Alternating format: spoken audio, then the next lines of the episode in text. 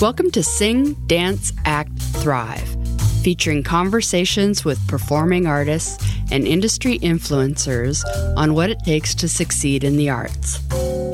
I am your host, Diane Foy, and I believe that you really can make a living from your creative talents. As a publicist, podcaster, and coach, my mission is to educate, motivate, and empower you to thrive with authenticity, creativity, and purpose.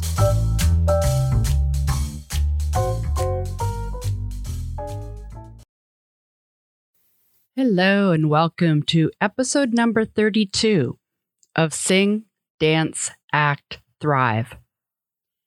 Today's guest is Robert Carli, who is one of Canada's busiest and most in demand composers for film and television. His music has received numerous industry awards and nominations, including 20 Gemini and Canadian Screen Award nominations five Gemini Awards, and three Canadian Screen Awards. He is the recipient of several SOCAN Awards for domestic television. He is currently working on his 13th season of Murdoch Mysteries on CBC and his third season of Frankie Drake.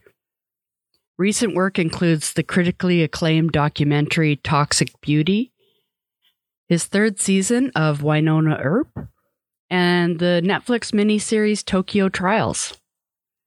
While recent dramatic film work includes The Education of William Bowman and Survival of the Dead. I talked to Rob about the process of composing music for film and television and the advice that he has for musicians wanting to get into that. Rob is also the co author of a new book called The Awesome Music Project Canada Songs of Hope and Happiness which brings you behind the scenes glimpses into the musical lives of a diverse array of Canadians. Singer songwriter Michael Bublé celebrates the way music cemented his bond with his grandfather. Renowned astronaut Chris Hadfield turned to music for comfort through the loss of a close friend. And Grammy Award winner Sarah McLachlan used it to escape the torment of high school bullies. These and other inspiring tales fill this beautifully illustrated tribute to the songs, musicians, and composers that comfort us, move us, and lift our spirits. Rounding out the Awesome Music Project Canada are descriptions of the neurological research confirming the ways in which music is good for us. It improves our mental, emotional, and physical health, wards off loneliness and depression, and even delays dementia. To put it simply, music makes us feel good. So we kick it off with talking about the awesome music project, and I hope you enjoy it. So let's talk about the awesome music project first. So tell me about the book and the project and how you got involved and how it came about, all that good stuff. Sure. So, the Awesome Music Project is a collection of stories that explore the connections between music and mental health, um, as told by Canadians across the country from you know every well yeah every province and territory and you know different demographics like ages from 8 to 100 and different some musicians some not musicians some very well known people some not so well known people and all the proceeds of this collection of stories go toward research at uh, the Canadian, um, sorry, not the, the Center for Addiction and Mental Health, which is CAMH. Or also, we also help to uh, to fund um, music therapy programs across the country. So, music, anything related to music and mental health, that's kind of um, our you, you know we we are trying to help fund both research and programs related to that. So, that's the um, that's a sort of brief description of what what it is. That's the Awesome Music Project. Now it's become more than that. The whole thing started about uh, 18 months ago as an idea from my my friend Terry Stewart, and he said, "Let's let's collect these stories." And so at first we didn't realize, uh, you know, what it was, what form it was going to take on, and how how a grand a project or an endeavor this would become. But it's become something much more than a book now. It's really a, a campaign um, with you know live events and concert series and speaking series and podcasting and all kinds of different arms flailing in every direction. Yeah, I went to the event at the Gladstone. Oh yeah, okay, right. How how did you like it? It was fun. It was really cool to hear different stories in between the songs. It yeah. was great.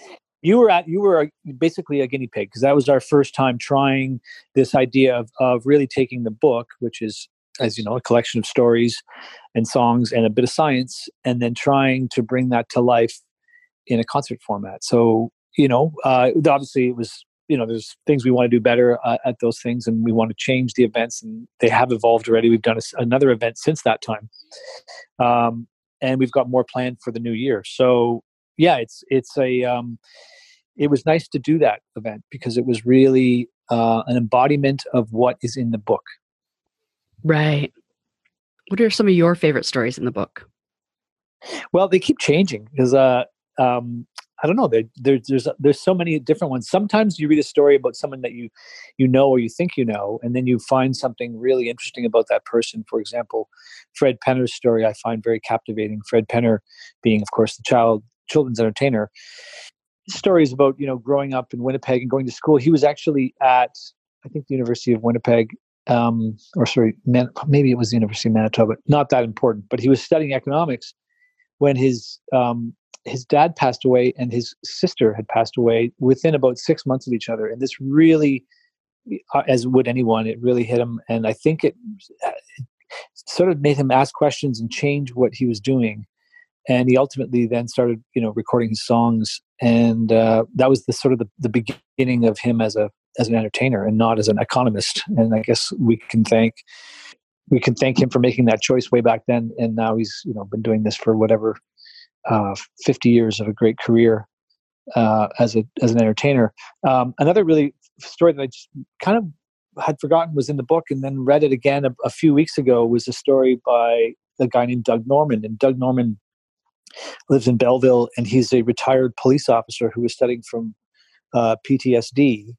And he has this great story about going to see Supertramp and then leaving and leaving a note, asking the manager to leave a note um, for Roger Hodgson about um, just about how um, the, the band has made an impact on his life. And then not only did the manager re- come back out, actually, it was a, a, ticket stub he wanted to get signed.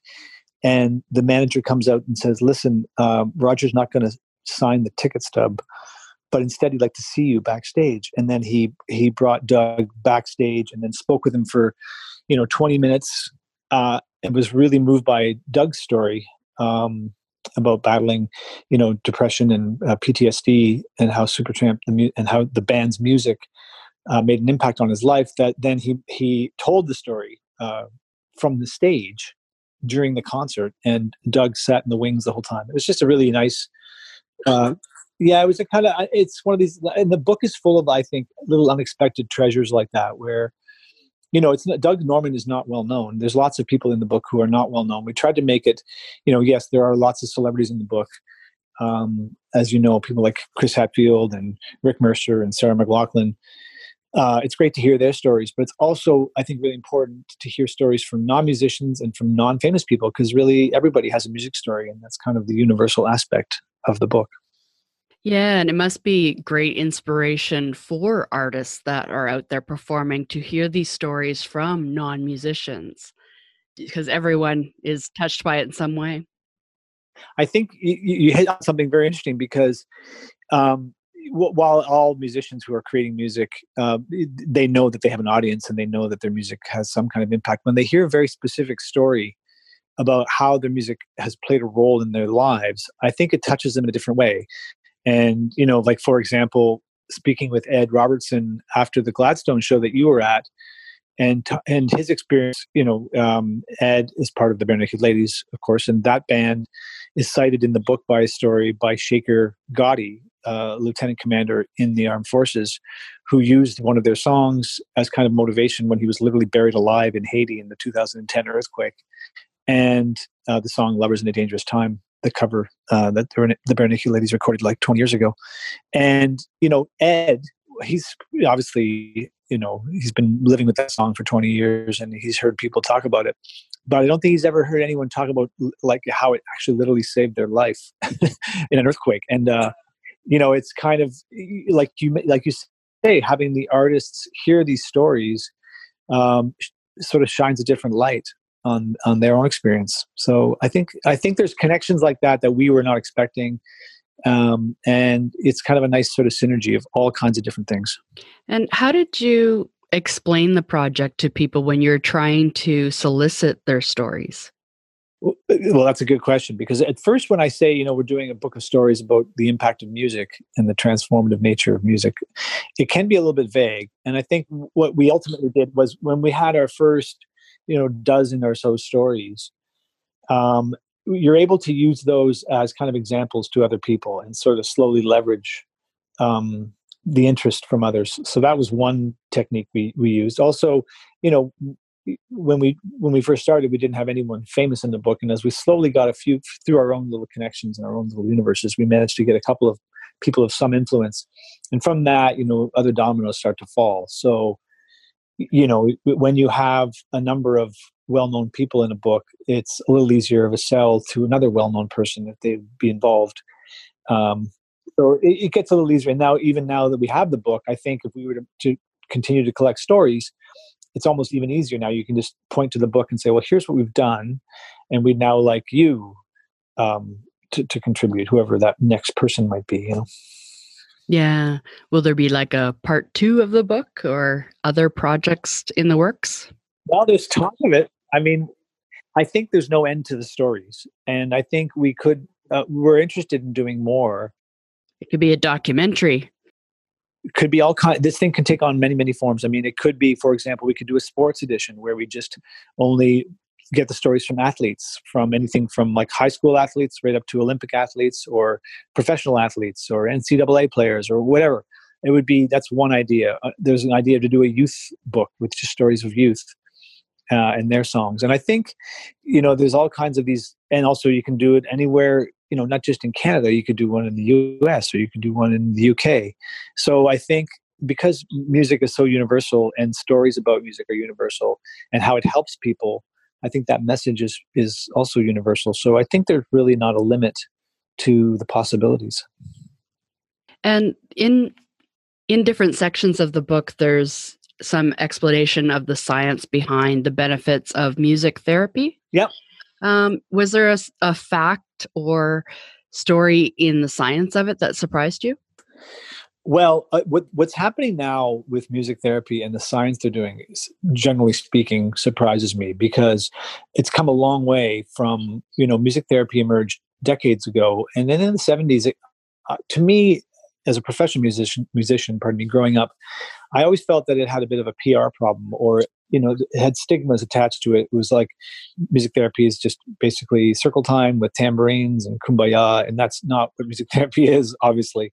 But it's also, in terms of the science behind it, um, great strides have been made in the last few decades, uh, particularly in the last 10 years. And that's kind of what we're talking about when we're talking about what, what, what we're funding down at CAMH is they now have the, the ability to at the sort of the brain chemistry level measure the impacts of protocol based music therapy on a cohort of patients. So in the in the past it was very hard to gather evidence as to what kind of uh, impact or changes exposure to music therapy would be making on your brain and whether or not it was helping. Um, i mean there was i guess always quantitative uh, or sorry, qualitative measures you could use, but there was never that much empirical quantitative evidence. And so, um, what's happened now is that there are actual research projects, in, in particular, one down at CAMH led by Dr. Jeff Meyer, where we're looking at very specific data, and that data uh, they can, you know, literally create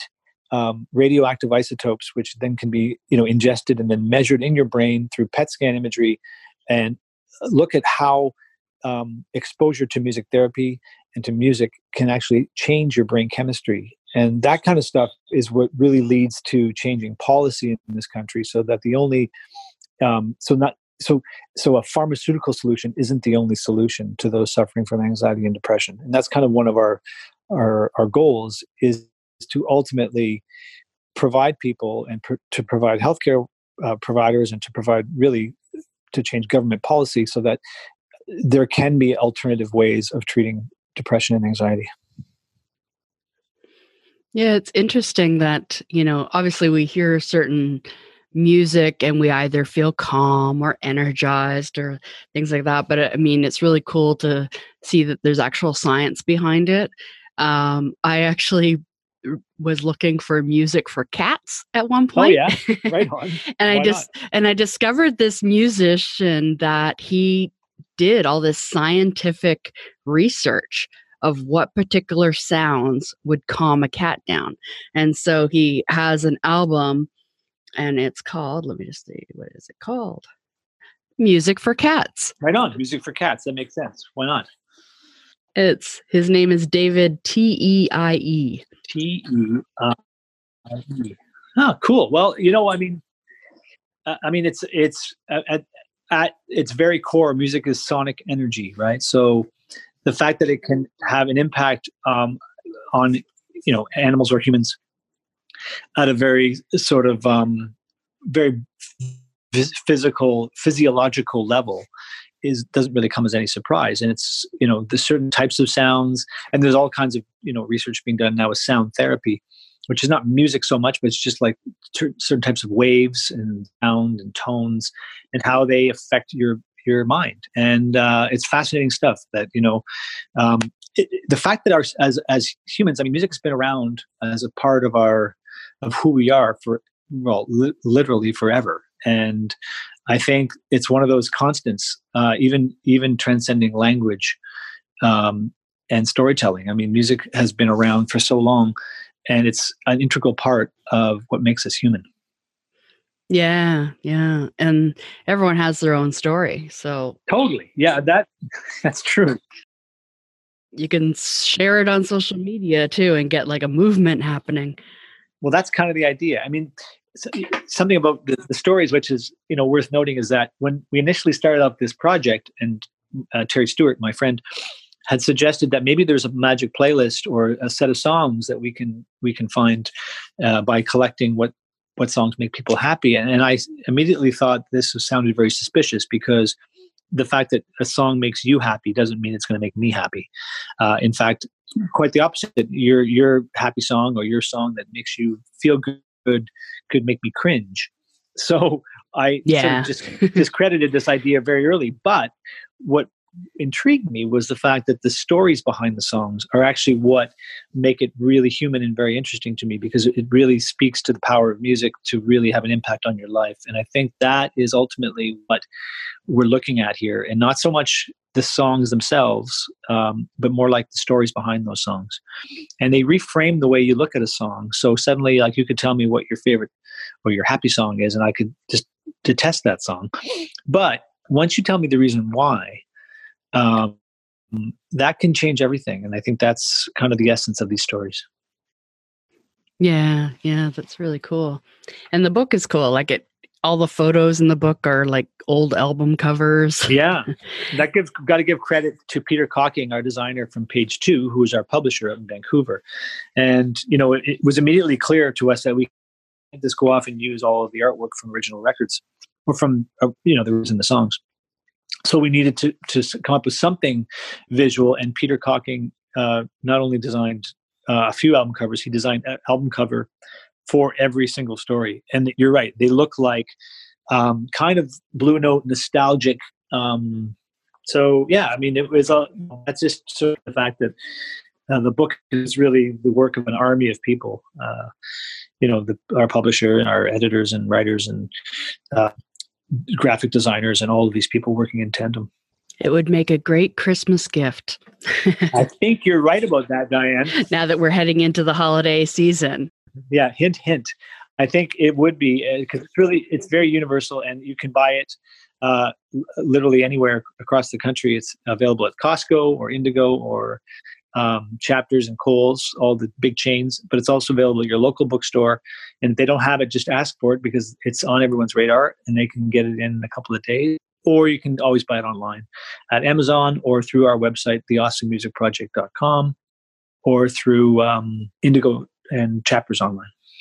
What are some of the highlights of your career as a music composer? Well, that's a big question. I mean, I, I saw that you were nominated for an insane amount of awards. Uh, I, yeah, I've been very lucky. 20 Gemini and Canadian Screen Award nominations. I've been lucky to I think that's that's more of a function of just being really busy and not being very good.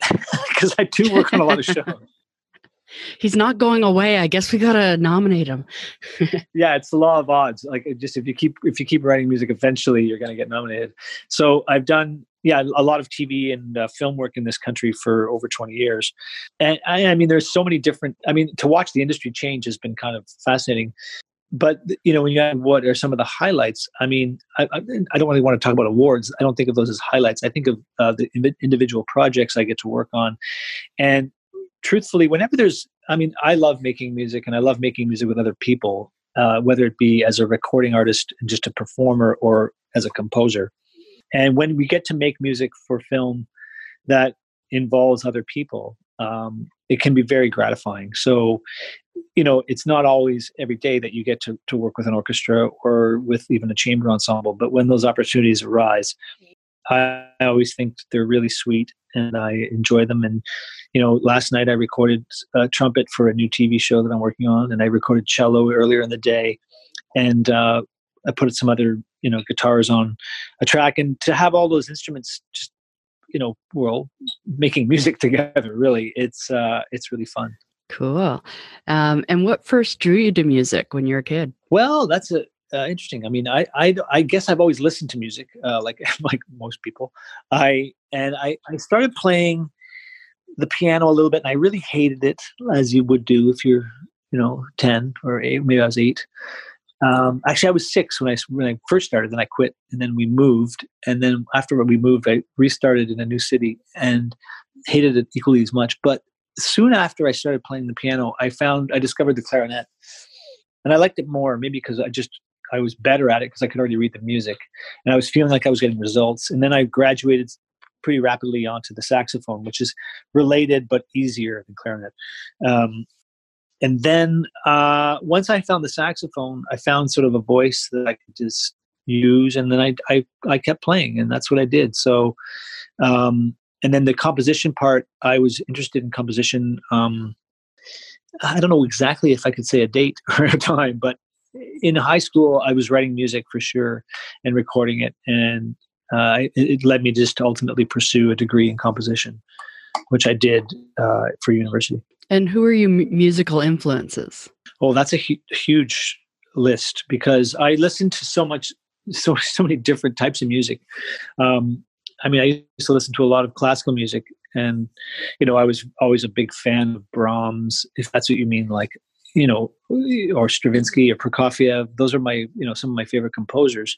Brahms for melody, um, and Stravinsky for rhythm and harmonic invention, and then Prokofiev just for like m- melodic, um, different in a different way than Brahms, but his his his use of um, just uh, I don't know what you want to call it angularity in, in melody construction. Uh, I've always found really fun, almost like a I don't know. He's like a modern day film composer to me, or early day film composer, I guess. He he just seemed to have a knack for writing quirky melodies that I really loved.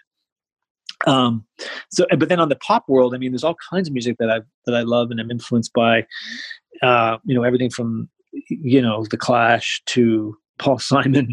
Oh, uh, it goes all over the place. Or then there's you know I also play jazz music, so there's all kinds of you know I've had lots of. I used to be a big listener to uh, actually the Marsalis brothers were huge influences as a high school student, not only because they were playing jazz but Wynton was doing some great music and like great classical music, and I was fascinated by you know um, his recordings, and I, in fact, started to arrange music based on just trying to play some of the trumpet repertoire that I couldn't play because I was a sax player. So I would I would play it. I would arrange it for bands so that I could play it because um, I loved you know his recordings of like the Haydn trumpet concerto, and then he did some music, some some concert band music, uh, wind ensemble arrangements uh, with Eastman that I found really fascinating. This is a, as a young kid, and then as I get older, you know, I I discovered his brother, and I those are the I listened to a lot of the, those guys for jazz, but then that led me to other places like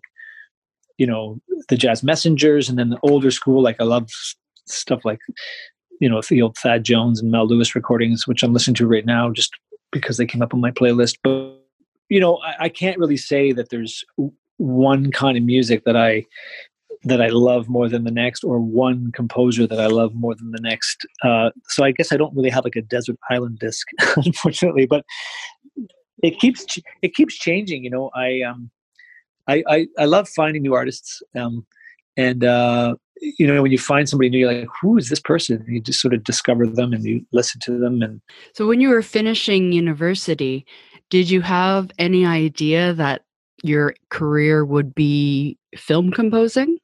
Or did you have other plans? Uh, well, no, it was kind of a kind of my plan, I suppose. I really always was was drawn to it, and um, I was always a lover of film and film music, and I I wanted to do that. Uh, I didn't know how to do that, um, but I figured it out. Uh, and then I worked as an apprentice with an, another film composer named John Welsman for years after, and learned just a lot of bit about the about the business and about the craft of scoring for picture and, and also the technical aspects of scoring for picture. So I um, I, I, don't want to say it was an accident. I mean, it was pretty intentional. My what I was trying to do. I didn't know how I was going to do it or whether it would all work out, but I just kept plugging away, um, trying to do stuff.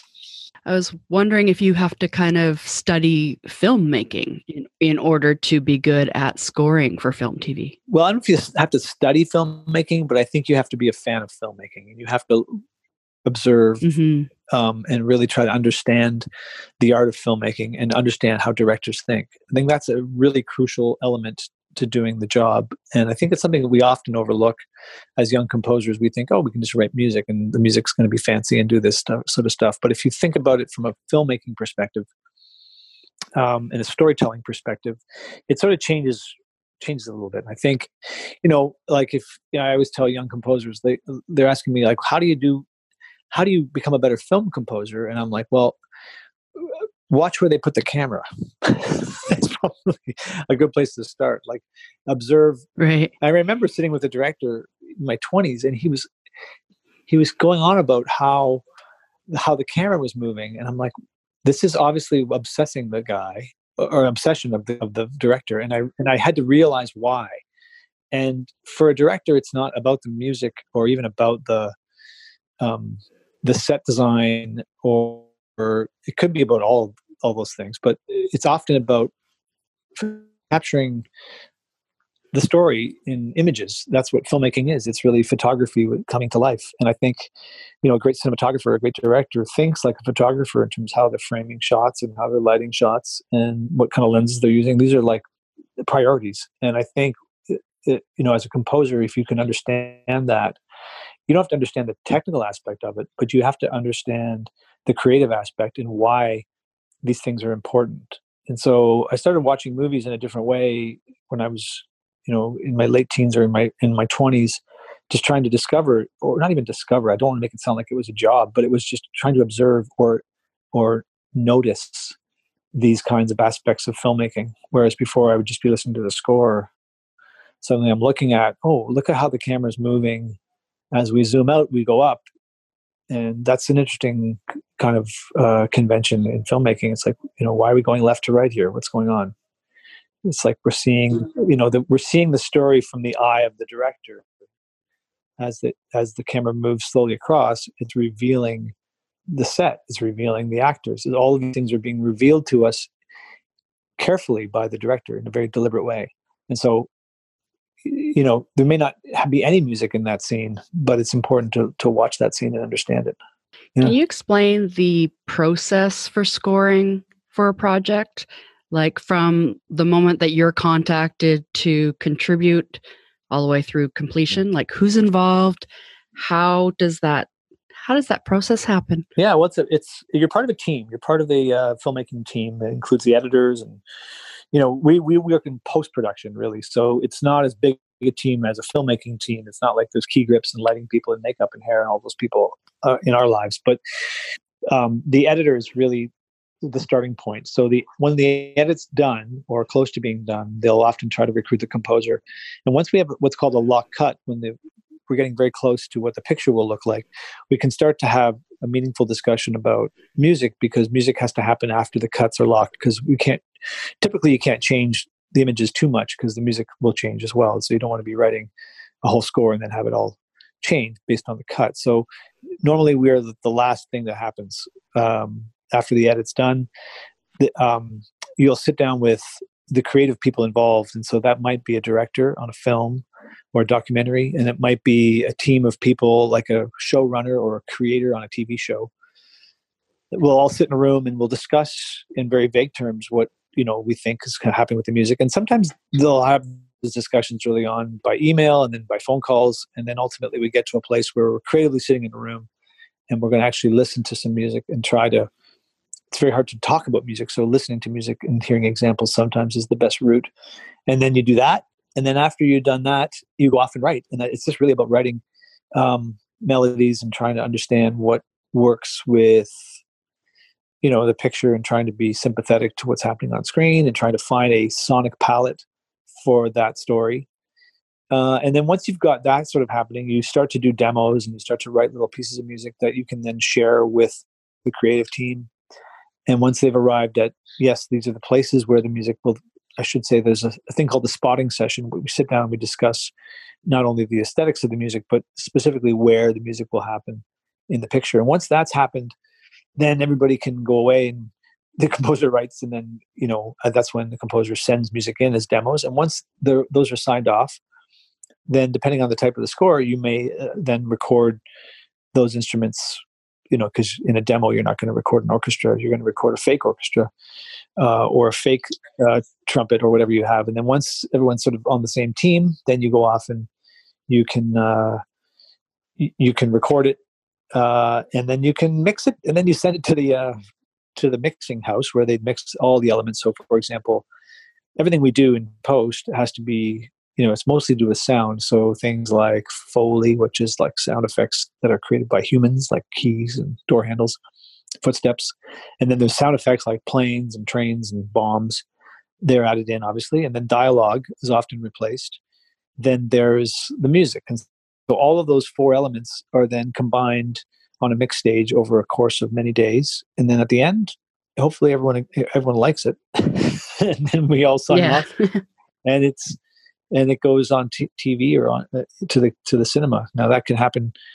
I like to say that happens over the course of about three months, but sometimes it feels like it happens in about eight days because it doesn't. Oh yeah. well, they, I mean, I think technology is a great thing, but it does um, beget compressed time schedules. It seems because you know things can happen much faster. So can you imagine, like in the old days, people say, "Well, type me up a proposal," then you'd have to go off and write it you know by hand and then you'd have to type it. And that would take you hours possibly. And now you're editing and you're writing on the fly because it's going into a word processor and you're just doing it in fact now you're doing it in the cloud. So it's like literally shareable within well, in real time actually. They can you know people now can watch you type it if you if you really wanted to. So it's like the world is is funny how how much faster everything has become. It doesn't make mean we have more time. What it means we we do is we have more output. It seems so. Uh, you know, I think we're as busy as we ever have been. And I'm not talking about film composers. I'm talking just about as a civilization. It seems, you know, our deadlines are shorter. Um, things are more compressed. Um, to make you know, you make more podcasts than you would ten years ago.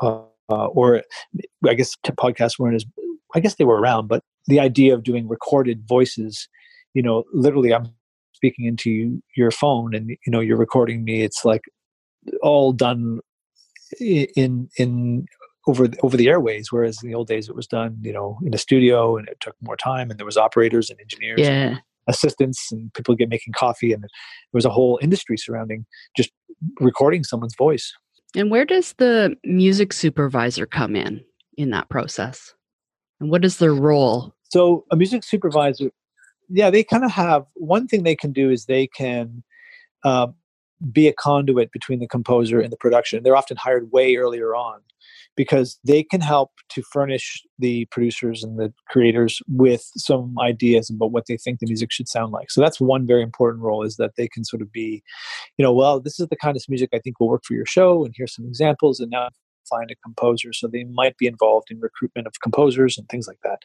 The other thing they do is um, is help with the placement of songs and using non-composed music in a show because if you watch TV shows or or movies very often there's elements of music that are not written for the sh- for the screen but they're you know uh, they're songs that are pulled from from these huge catalogs of recorded music so um, they facilitate that because that also, helps to brand the show so depending on what kind of show you're doing you know, if you're working on a period drama um, the music supervisor would not only help sort of define what the, what the style of music would be for that period drama, but also help to source out music from that era, whether it be a big band track or a classical music track or whatever the whatever the show demands. The music supervisor kind of steers that process. And uh, yeah, that's and then there's also the licensing, which is a bit more of a technical aspect of it, where they actually have to secure rights and help facilitate that. Right, right. So, what was your first break? Like, what was your first big uh, film or TV that you scored? Well, the very first one I did was a movie called Silver Wolf. I'm using that as my starting point. I had done some student films, but that was the first time I got really paid uh, to write music for a TV show. And actually, it was a it was a movie of the week, I believe, um, and it was a, a movie that um, that took place in the Rockies, and it was about a um, well, I won't get into the details, but it was a it was a movie that um, you know I didn't know what I was doing. Uh, how did I get it? I got it through my I had an agent, and I got it through my agent. Uh, and the way I got the agent was through having done a lot of student works and just having created enough stuff on a reel that sort of warranted that I knew what I was doing. And I'd worked as an assistant for a long time, so I kind of knew what I was doing technically. Uh, and then I got this film, and I think it was fairly low budget, and so I was like, "Yeah, I'll do that." and um, I didn't, like I said, I didn't know what I was doing, and I thought I had a really good idea what I was doing, and I was listening to the director, who turned out was in Montreal, but ultimately the produ- the production company was in Los Angeles, and it turns out they were the people I should have been listening to. And when I did finally um, get notes from them, it was it was a bit of a rude awakening because I had worked for two weeks on this film, just getting sort of uh, you know tacit approval from the director, but not realizing that it didn't really matter what his opinion was because ultimately it was going to be the production company that was going to have the final say. So then I had to redo a bunch of stuff, and that's I think the lesson I learned was like who's the boss? Right. That's the person you need to appeal to, and so that's what I I started to do that next is you know really understand you know the creative process and who's in the room and who's actually making the calls. So uh, it wasn't a great way to begin uh, my first film because I think I spent most of my budget on just the engineer and recording some real instruments and trying to make it sound good. But you know that TV that company went on to make a number of different movies, and I managed to work with them for a number of years, and then that sort of led to other work, which is sort of it's it's a bit like any industry. I mean, you know if you're a carpenter you're going to get your next gig from based on your last gig. You know you're you're slowly building clientele based on your performance. Yeah. So that's kind of yeah that's the story yeah. What advice do you have for up and coming musicians who want to score for film and tv like how would they get their start? What's the best place to learn? Well i think the old apprentice model is pretty darn good. Uh, it's how i learned and i've yeah. since then gone through i've had a number of apprentices work uh, here at my studio. In fact there's one working here right now. Um, he just finished an apprentice program uh, through the uh, the screen composers guild and now he's working uh, on the clock like he's being paid now to work. And i think that's a great way to learn the ropes. Now to do that you obviously need some foundation. So it depends on the kind of music you you want to write and what kind of what interests you. So you don't necessarily have to go to composition school and work with orchestral instruments because you may not have any interest in writing orchestral scores. You might be a synth person and you really be interested in like finding out, you know, how to explore sounds and sound design kinds of things. And so, whatever your interest is, make sure you are capable and, and have the skills in that world, and then also try to align yourselves with people who are making that kind of music, so you can possibly act as a um, you know an assistant or an apprentice to a person like that because that's the best way to learn because you know the rules change so quickly so you want to get a good foundation and you want to uh, in tandem with all that you want to be writing music you want to make sure that you have evidence that you can if you want to be a composer you have to compose so you just need to, to write lots of music. And I think that's the, those are the, that's the same playbook for so many different industries. Really, like if you want to be a, a journalist or a writer, you need to write. If you want to be a novelist, same thing. If you want to be uh, a baseball player, you need to practice. So I think it's it's it's just a matter a matter of like trying to find the balance between doing the the hard work to get the skills, but then also to expose yourself to people in the business or the industries that you're interested in who are doing the work, and you can just learn from that. That's uh, those are great ways of of trying to get at least a foothold. Yeah, in in anything, relationships are important. So you have to be able to oh, network with the right people in different yeah, industries. You can't. That's probably even the. I should have said that first, Diane. That's like so important. Is you know your your ability. You know works well with others is a is you know if that wasn't if that wasn't on your report card as a gold star when you were in grade two, that's maybe where you should start. Start working well with others because ultimately. Um, especially these days, in so many industries are collaborative. Um, yeah, there's the there's the one or two screenwriter geniuses who just sit uh, in their rooms and write off great novels or great uh, movie scripts. Uh, but most people aren't like that, and most people need to work in a team of people, and then you know have a specific set of skills that you can bring to that team, and that's how you, I think, advance. Is that you really are, you know, you do work well with others because you want to be you want to be someone who can collaborate, especially if you're talking about film. And, and composing for film. If you're not a collaborator, then it's not really the job that you should be looking at as an artist, we all have to be entrepreneurs. What are some of the lessons and advice that you have on how to manage a creative career? Well, that's a really tough question because I don't know the answer. That could go in many different directions. Yeah, because it's uh, we're not all entrepreneurs. I wish we were, uh, and it's not natural. So uh, I don't want to impose a set of rules or uh, ideas on somebody that aren't sort of fitting so I want to just say that, you know, you got to be natural and be yourself and be authentic. And what feels right for you might be the right thing to do. In other words, you know, if you're not a natural marketing person, then don't try. I mean, get help. This is what I'm trying to say. Um, so, you know, like your strengths and know yourself and, you know, don't be afraid to ask for help and to collaborate with people. I mean, yeah, there's a bit of risk involved. And I guess being an entrepreneur involves risk because something like a website, if you are natural, at a, if you have a good eye and you're a good designer, then you can do you can do that. But if you're not, then it's difficult to impose that on somebody. And so you just would go out and find the right fit for you. And so if you're not feeling like you're a natural entrepreneur and you don't know how to sell yourself, I think talk to your friends um, who are like that and just and ask for their advice and don't feel like you need to change yourself and become like this marketing person. Instead, what you need what you can do is you can say, "Well, okay, I'm I'm I'm a great trumpet player, but I'm not really good at getting my name out there."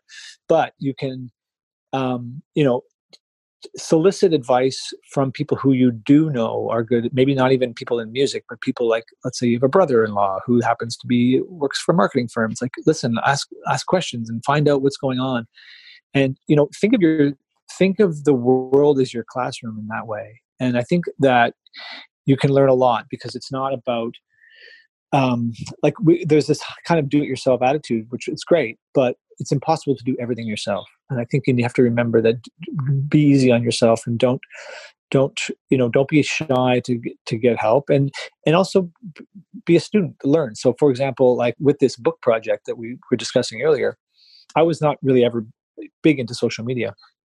I, I mean, I had a Facebook page and I had a few things on Instagram, but I never really understood the power of it until it came time to market a book. And then I was like, okay, well, I have to activate all my accounts and get engaged, but let's hire somebody who can teach us how to actually post things every day and how to get good content online and grow your following.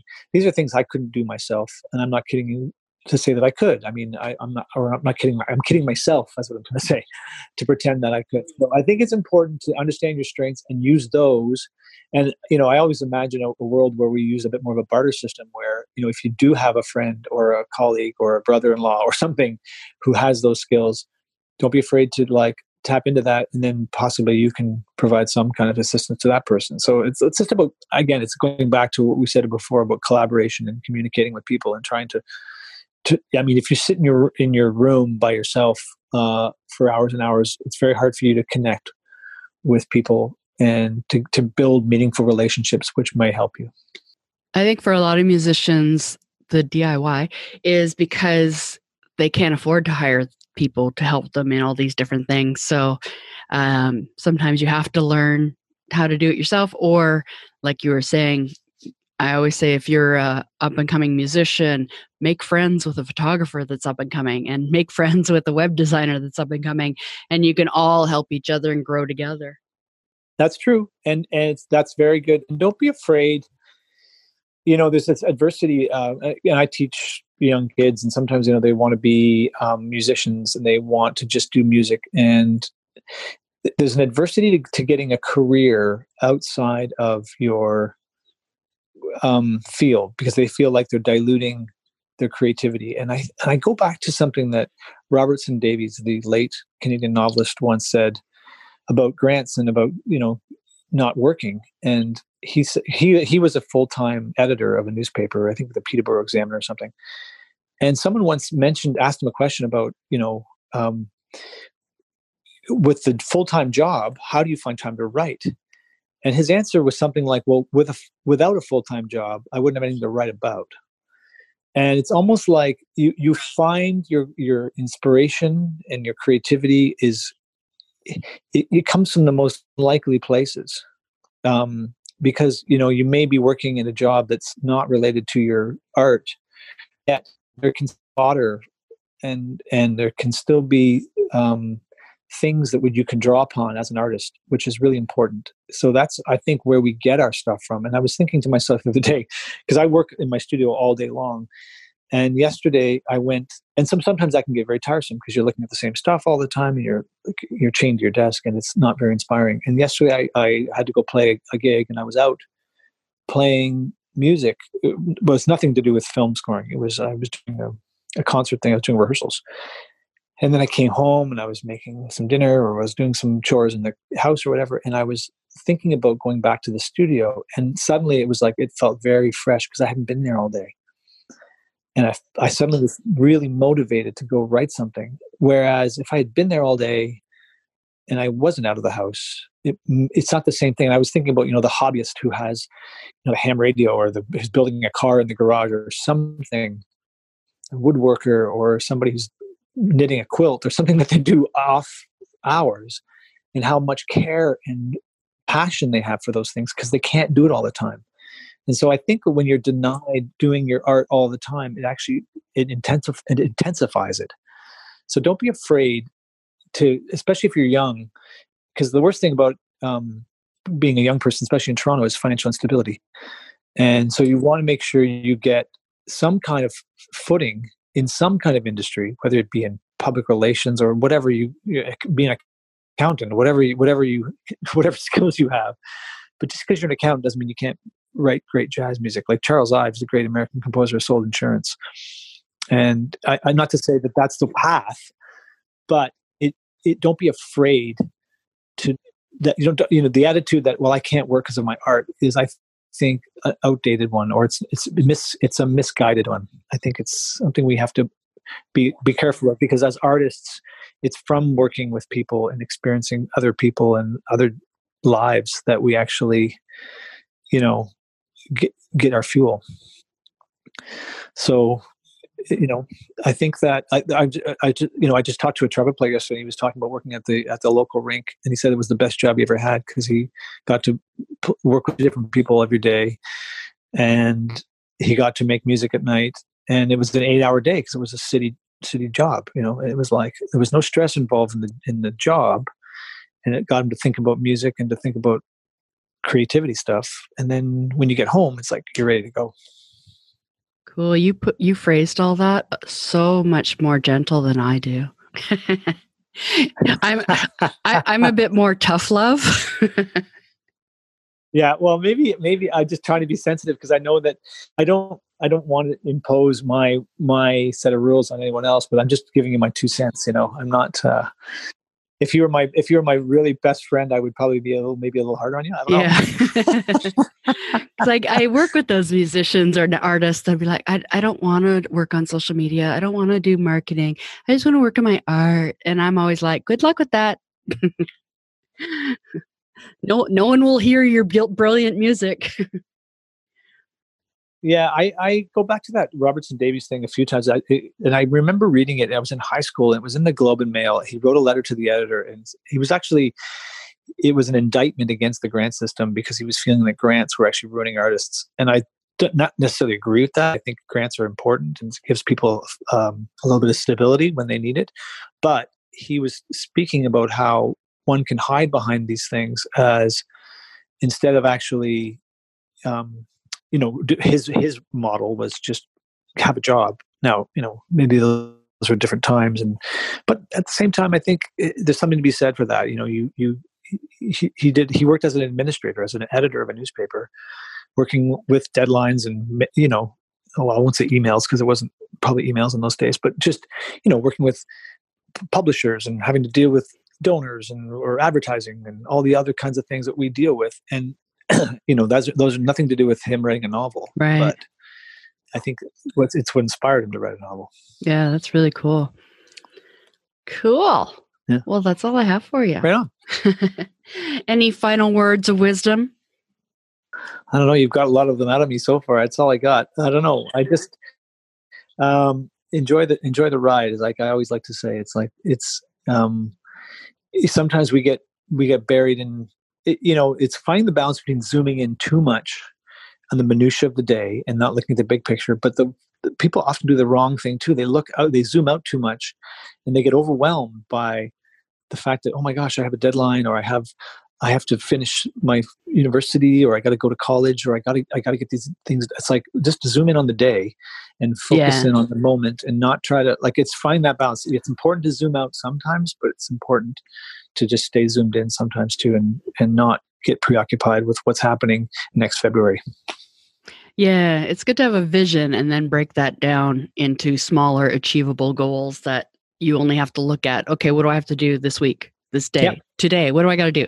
It's so much um, easier and not so overwhelming. When you think of the big picture, you're like, oh, I'm never going to get there. You know, so you could break it down. Yeah, zooming out, you can really ruin it for yourself. Totally. Yeah. Totally. yeah, absolutely.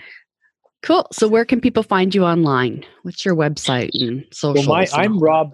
I'm robcarli.com or robertcarli.com. And on Twitter, you can you can follow me at Robert Carli. Uh, and that's me, but also, as we spoke about before, the um, Awesome Music Project is the awesomemusicproject.com, where you can find inf- information about the book, but also you can find our, all our social media tags there. Well, thank you so much for your time. Thanks for having me, Diane. Thanks for listening. And if you are enjoying this podcast, please share it with your fellow performing artists and entertainment fans. For a transcript, visit sing, dance, act, thrive.com slash 032.